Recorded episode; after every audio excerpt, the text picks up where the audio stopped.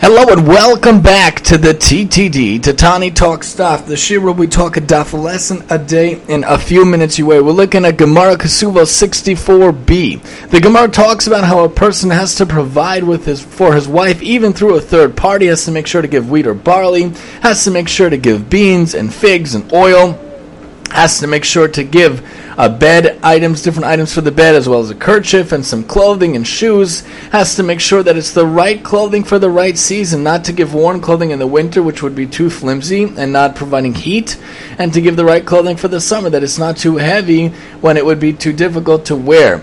The idea being that even here, through a third person, a person has to provide for the spouse, has to provide for others. And in, in our lives, we have to make sure, even through a third person, to provide for others, to provide for those around us. There are wonderful initiatives out there, wonderful ways that we could provide for others. You have extra clothing, give it through Yad Leah to help those in Israel. You have that extra dollar a day, give it every day, dailygiving.org.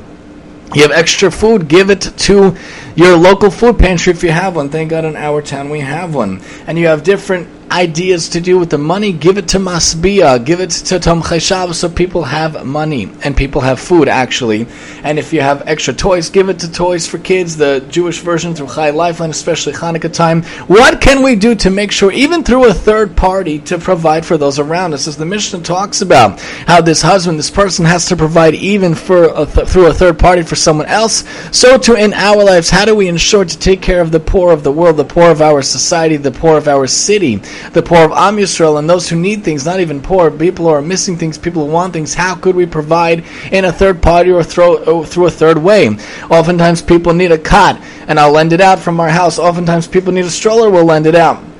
Oftentimes people need books, and that's why we started the FLL, the free lending library from our basement and they could take a book, a Jewish book, a good Jewish novel for kids or adults to enhance their Shabbos or Yom Tov.